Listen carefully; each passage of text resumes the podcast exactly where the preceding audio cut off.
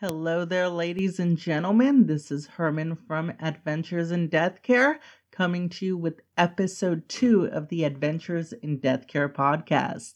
Today, what I'm going to talk to you guys about is what's known as the FTC funeral rule.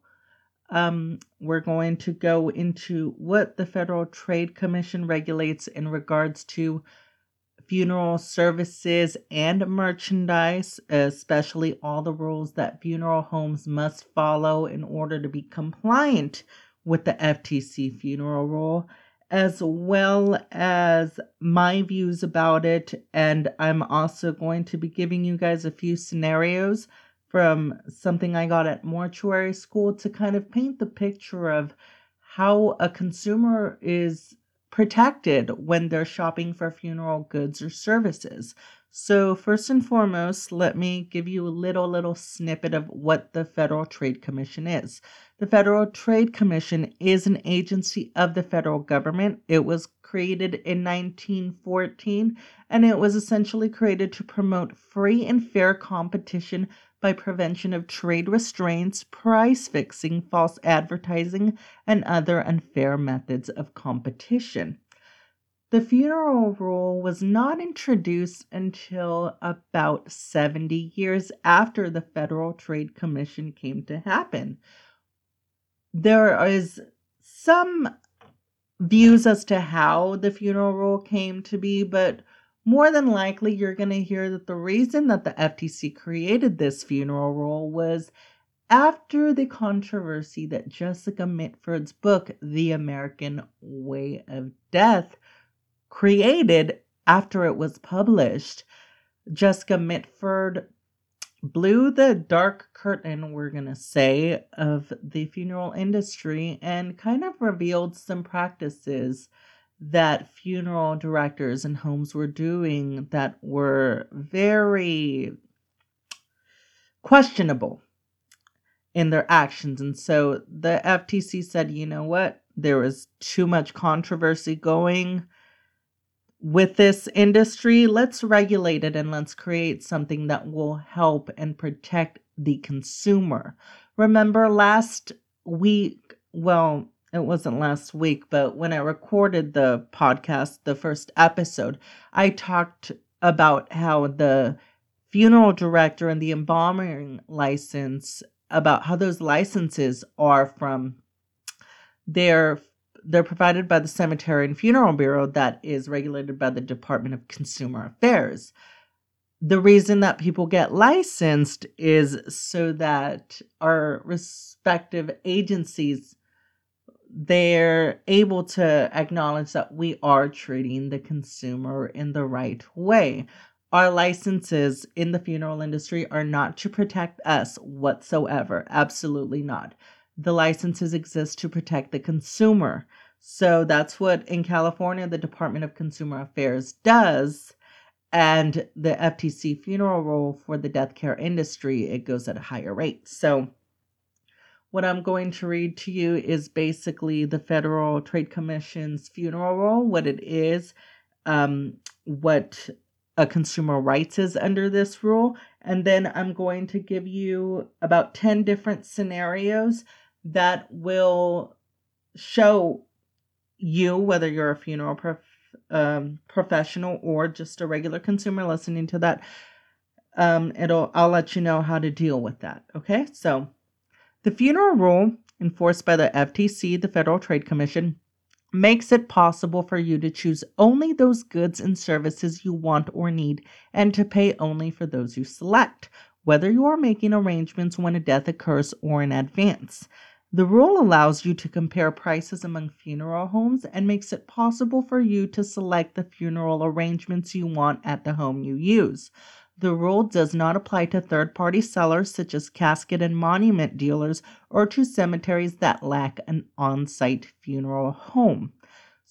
That very last sentence was a very, very good last sentence because you got to realize that a funeral provider that falls under the FTC funeral rule are those that offer funeral goods and services meaning in order for them to have to follow this funeral rule, you must have to offer both goods and services, not one or the other.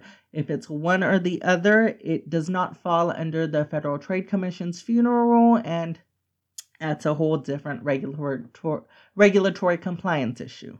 So, what is the consumer's rights under the funeral rule? Well, the funeral rule gives you the right to buy only the funeral arrangements you want.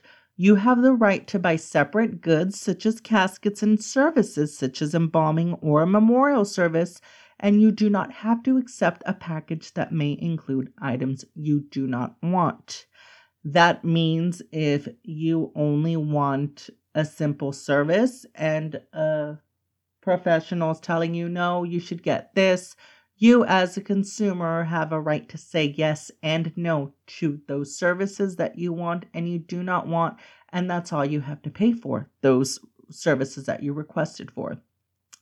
Another right that you have is getting price information over the telephone. Funeral directors must give you price information on the telephone if you ask for it. You don't have to give them your name, address, or telephone number first. Although they are not required to do so, many funeral homes mail their price lists and some post them online. When a person calls a funeral home, we have to look for what is known as triggering events. Triggering events are any events or conversations that will lead to discussion of funeral services or goods. For example, let's pretend that I call ABC Funeral Home. ABC Funeral Home says, Hi, how are you today? And I said, I'm great. Do you offer cremations? The funeral home, ABC Funeral Home, can say yes because if they do, they do. But here is the caveat. If I were to say, Hello, how much are your cremations? The ABC Funeral Home will have to, by the FTC funeral standards, give me that price information as soon as I ask for it. This is one important factor that a lot of funeral homes do not understand or they underestimate. I personally believe that if you're going to have someone answering the phones at any funeral establishment, that they be pretty familiar with the funeral rule because any breaking of this rule can lead to about a $10,000 fine. The um, funeral rule was created for exact transparency so that the consumer and the funeral home there's there's nothing hidden and if ABC Funeral Home was to say, oh, you have to come in for that information, or oh, I'm not going to give you that information unless you give me some information so I can know who you are, they have already obstructed the funeral rule. Whether it's competitors, whether it's someone who's not even going to be using that funeral home, as soon as a triggering event occurs, the rule has to be followed. Another right that a consumer has under the funeral rule is get a written itemized price list when you visit a funeral home. The funeral home must give you a general price list. It's also known as a GPL that is going to be yours for the consumer to keep. It lists all the items and services the home offers and the cost of each one. I remember when I first started mortuary school, our very first assignment was to go to a funeral establishment and to acquire three different price lists the GPL, the CPL, which is the casket price list, and the OBCPL, which is the outer burial container price list. They did that for us for, I believe, two reasons. One, to make sure that funeral homes are following the rule, and two, to get us acquainted to our future colleagues and try to network within the industry that assignment was used for a further um, different type of assignment, but that's neither here nor there. What I'm saying is, students were sent out to acquire the GPL, CPL, and OBCPL, and luckily, 98% of the funeral homes that we were sent to happily obliged. Those other 2%, well, that's a whole different story, but Many people are following that rules they're they're meant to. Another right that you have under the FTC funeral rule is see a written casket price list before you see the actual caskets. Sometimes detailed casket price information is included on the funeral home's GPL. More often, though, it's provided on a separate casket price list. Getting get the price information before you see the casket so that you can ask about lower price products that may not be on display. A lot of funeral establishments have on their GPL some of their most often purchased caskets, but you will notice um, usually at the bottom of that little list, it'll say um, there's a, I don't know the exact wordage. Um, they'll probably say a full casket price list will be available at the funeral establishment upon request, something like that. And that's another triggering event. Um, as soon as a consumer mentions caskets or the professional, if they mention caskets, if I even see a casket when walking into the funeral home, because they're supposed to be hidden, because again of triggering events. If I were to even walk in a funeral home and already see caskets that are being sold, I better be handed a casket price list at that very same exact moment, or else the funeral home unknowingly has already violated the funeral rule. Another right that you have is obviously see a written outer burial container price list. Outer burial containers are not required by state law anywhere in the US, but many cemeteries require them to prevent the grave from caving in. If the funeral home sells containers but doesn't list their prices on the GPL, you have the right to look at a separate container price list before you see the containers. If you don't see the lower price containers listed, ask about them. Same thing goes with the casket price list, just um, just like the casket price list, the OBCPL. It's another triggering event, and a price list must be given to the consumer. One of the things that is very different about what the FTC says and California says is the FTC only requires the funeral establishment to give a copy for the consumer's retention of the GPL. It does not say that for the CPL or the OBCPL. California, though, has chosen to be more stringent in their in their rules for following the FTC funeral rule and the FTC is no more than is is very happy about that because not only is California giving customers the GPL for retention, they're also giving them the CPL and the OBCPL. So that's what's cool about California is like I said, sometimes they have very minimum low licensing standards, but when it comes to protecting the consumers, California is all about that. Another right you have is receive a written statement after you decide what you want and before you pay.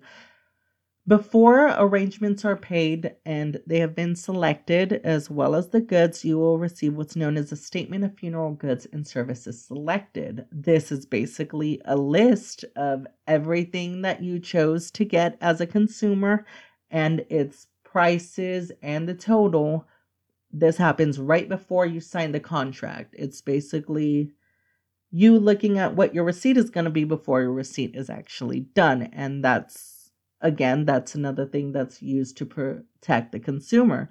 You only pay for the items you do want, and you do not pay for those that you do not want. It should show exactly what you are buying and the cost of each item. The funeral home must give you a statement listing every good and service you have selected, the price of each, and the total cost immediately after you make the arrangements. So, like I said, it's after you select the arrangements, but before the contract is signed. Another right that the consumer has is get an explanation in the written statement from the funeral home that describes any legal cemetery or crematory requirement that requires you to buy any funeral goods or services. For example, many cemeteries, like we told you, it, they require an outer burial container to be placed around the casket so that the um, land above it does not cave in. That is not a US law, that is a cemetery law. So if the funeral home is at a cemetery or they know that you're going to a cemetery, they must let you know if they're making you buy an OBCPL, they have to distinguish what the exact reason is. And more than not, that reason is going to be because the cemetery requires it. But they will give you that in writing. Another right that the consumer has under the FTC funeral rule is use an alternative container instead of a casket for cremation. No state or local law requires the use of a casket for cremation. A funeral home that offers cremations must tell you that alternative containers are available and must make them available. They might be of unfinished wood, presswood, fiberboard, or cardboard. That last word, cardboard, is basically what an alternative container is. Um, more than not, they are usually included in the direct cremation packages that I've seen. Some funeral homes will charge extra for the alternative container. I've seen it anywhere from 75 to $150 extra, but it is basically a cardboard box. It meets the minimum requirements of a crematory. It's leak resistant. It is it's a I don't even think it has to be rigid.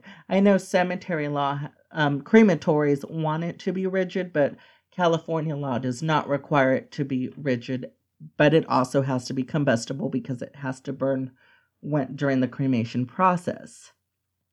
Another right that a consumer has under this funeral is provide the funeral home with a casket or urn you buy elsewhere the funeral provider cannot refuse to handle a casket or urn you bought online at a local casket store or somewhere else or charge you a fee to do it.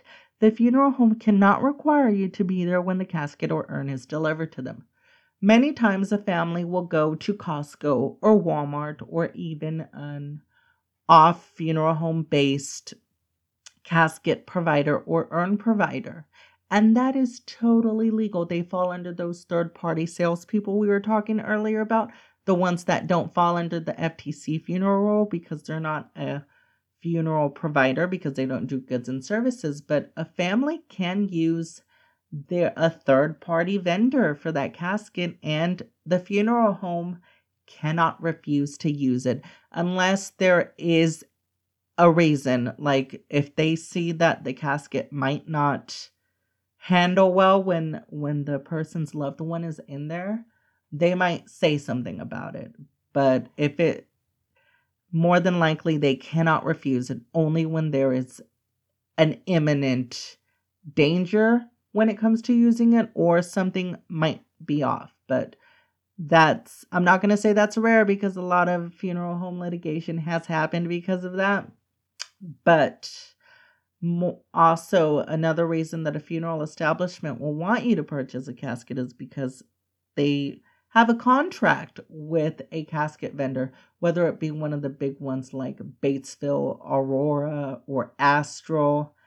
They're going to want you to purchase a casket because they they know that certain companies make higher quality caskets than a casket you'll get at another company personally, I really I really don't care what a consumer chooses to use because it is their right to choose as long as the casket is not falling apart and it hasn't been used before because that's legal. You cannot use a casket once uh, another person's loved one has been there. I'm all for it. It's your right to choose. You are the consumer. That's all that matters a and one of the last rights that not one of the last rights, but one of the gist of the last rights that you have as a consumer under the FTC funeral rule is make funeral arrangements without embalming. No state law requires routine embalming for every death. Some states require embalming or refrigeration if the body is not buried or cremated within a certain time. Some states don't require it at all. In most cases, refrigeration is an acceptable alternative. In addition, you may choose services like direct cremation and immediate burial, which don't require any form of preservation. Many funeral homes have a policy requiring embalming of the bodies to be publicly viewed, but this is not required by law in most states. Ask if the funeral home offers private family viewing without embalming. If some form of preservation is a practical necessity, ask the funeral home if refrigeration is available. This one is a very, very hot topic within the industry because I don't even know how to start with this one because embalming, um, it's the it's the preservation, the temporary preservation of remains by replacing um, the vascular fluid with um, formaldehyde or another type of preservative agent. And a lot of funeral homes will refuse to have a public viewing without, if there is no embalming. Now, some consumers don't want that, whether it's against their religion, but a funeral home does have a right to have a policy. Many many times they will um, bend over and bend backwards or do something to make the customer happy. But I have heard many, many times that they don't want to take a risk with not embalming the decedent in case that something goes wrong or they're not what we call viewable let's say if the decedent died from an accident or something. And that's basically to protect not just the consumers, but the funeral homes as well.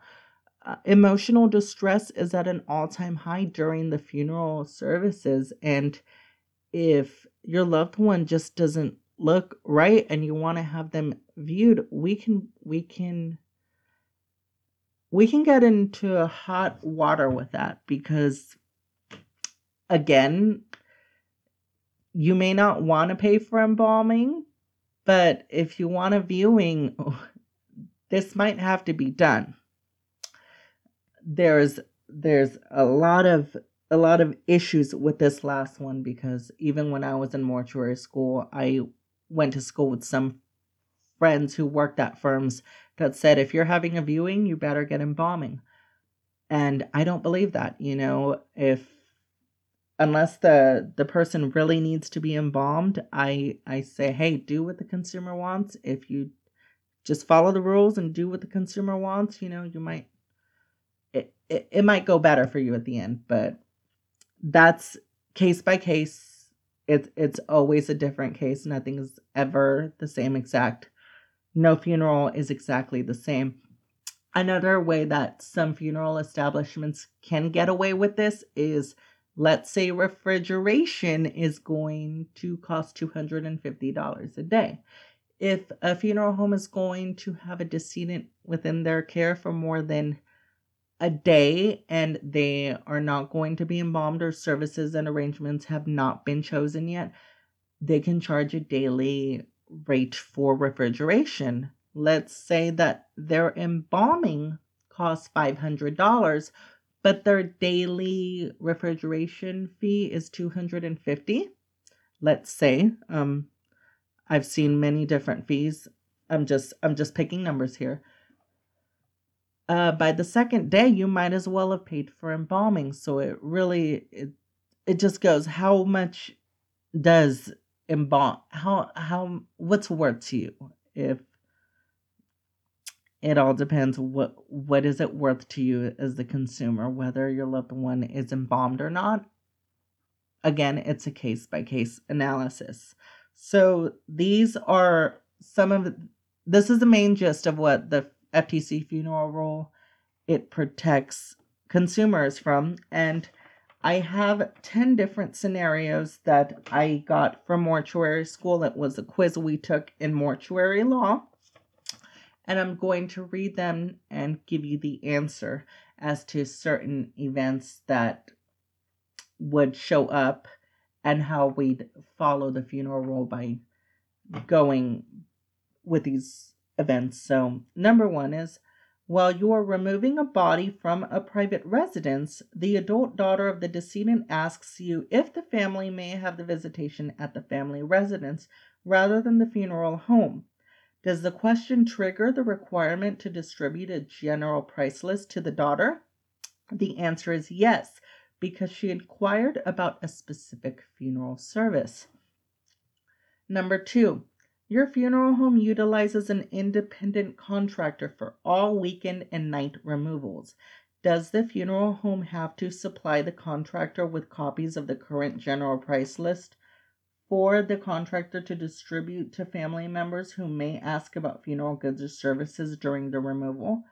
The answer is yes, because you routinely use the removal service. Number three, you believe a competitor may be calling your funeral home and asking about your prices for the purpose of undercutting your prices. You therefore instruct your funeral home staff not to provide price information over the telephone unless the caller identifies him or herself. Is this a permissible practice under the funeral rule? The answer is no, because while you are permitted to ask a caller to identify him or herself, you cannot refuse to provide price information over the telephone if the caller does not choose to identify him or herself. Scenario number four. The funeral home has adopted a policy that only licensed personnel should distribute price lists to consumers. Therefore, if a funeral director is not readily available, the receptionist will inform a shopper to either return at a later time or to schedule an appointment with the funeral director to, in order to receive a general price list. Is this policy permissible? The answer is no. The receptionist should be instructed to distribute the GPL, but may also be instructed to decline answering questions as long as the consumer is informed of when he or she will be able to meet with a funeral director. I'm going to add my own side note to this scenario is 99.9% of funeral home employees are given the funeral rule guidelines. I know when I worked at a funeral home, the first thing they gave me is the FTC funeral rule because everybody working within this industry must follow it.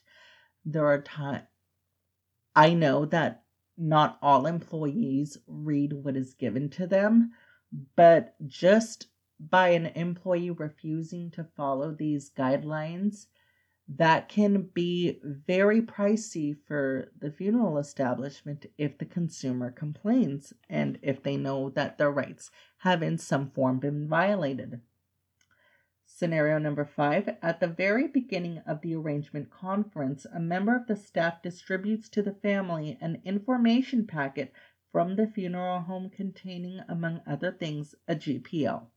However, when making arrangements with the family later, the funeral director forgets to refer to the GPL included in the informational packet. Has the funeral director violated the funeral rule? The answer is no. The funeral director has complied with the rule since technically the GPL was given to the family prior to any discussion of funeral goods and services. Event number six an elderly woman has prearranged and paid for a traditional funeral with a visitation. When she dies, her daughter comes to the funeral home to confirm the pre-need funeral arrangements. In discussing the visitation with you, she decides against holding the visitation. Do you now have to present her with the GPL? The answer to this is yes because the GPL must be given whenever a consumer changes pre-need funeral arrangements by altering the selection of goods and services previously purchased. Scenario number seven. At the beginning of an arrangement conference, you are obtaining information from the family for the obituary. When the family informs you that the decedent was a veteran, you inform them that they are entitled to a marker at the local veterans cemetery.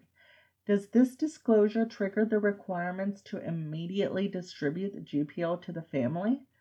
The answer is no, because discussion with family members regarding veterans benefits and other preliminary matters do not trigger the requirements to distribute the GPL. Scenario number eight. During the arrangement conference with the family, one of the family members asks if an alternative container may be used instead of a casket for a direct cremation. You have previously distributed the GPL to the family.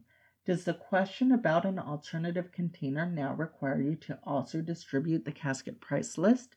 The answer is yes, because upon any discussions of caskets or alternative containers, a casket price list must be presented to the consumer.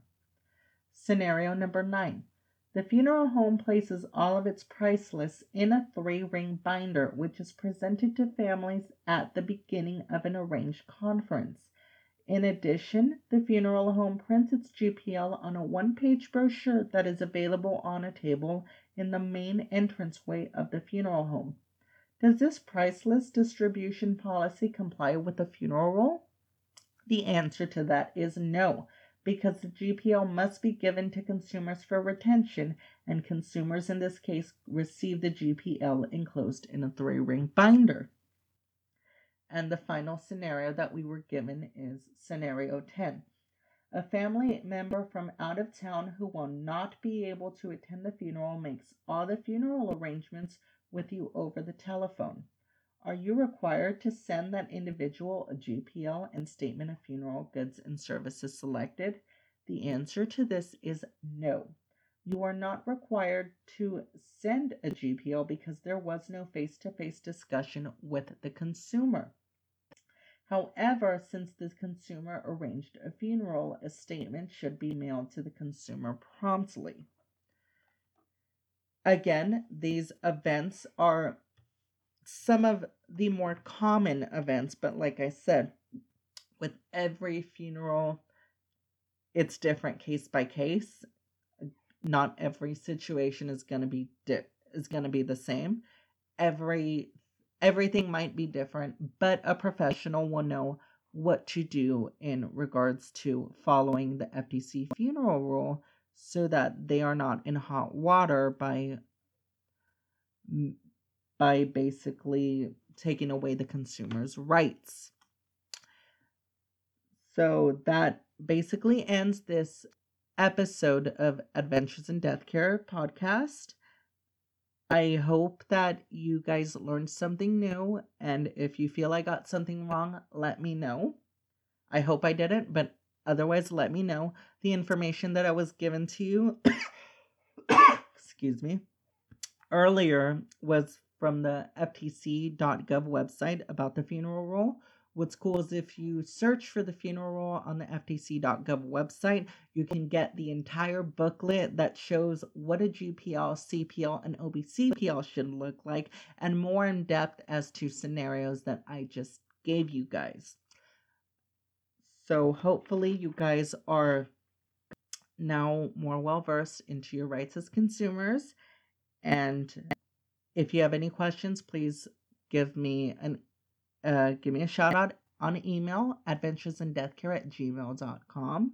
Also, you can follow me on Instagram at Adventures in Death Care, and of course, by reading my main blog, Adventures in Death Care, at Tumblr, so adventuresindeathcare.tumblr.com. I hope you guys have a marvelous day today, and remember, at the end of the day, memento mori, be mindful of death.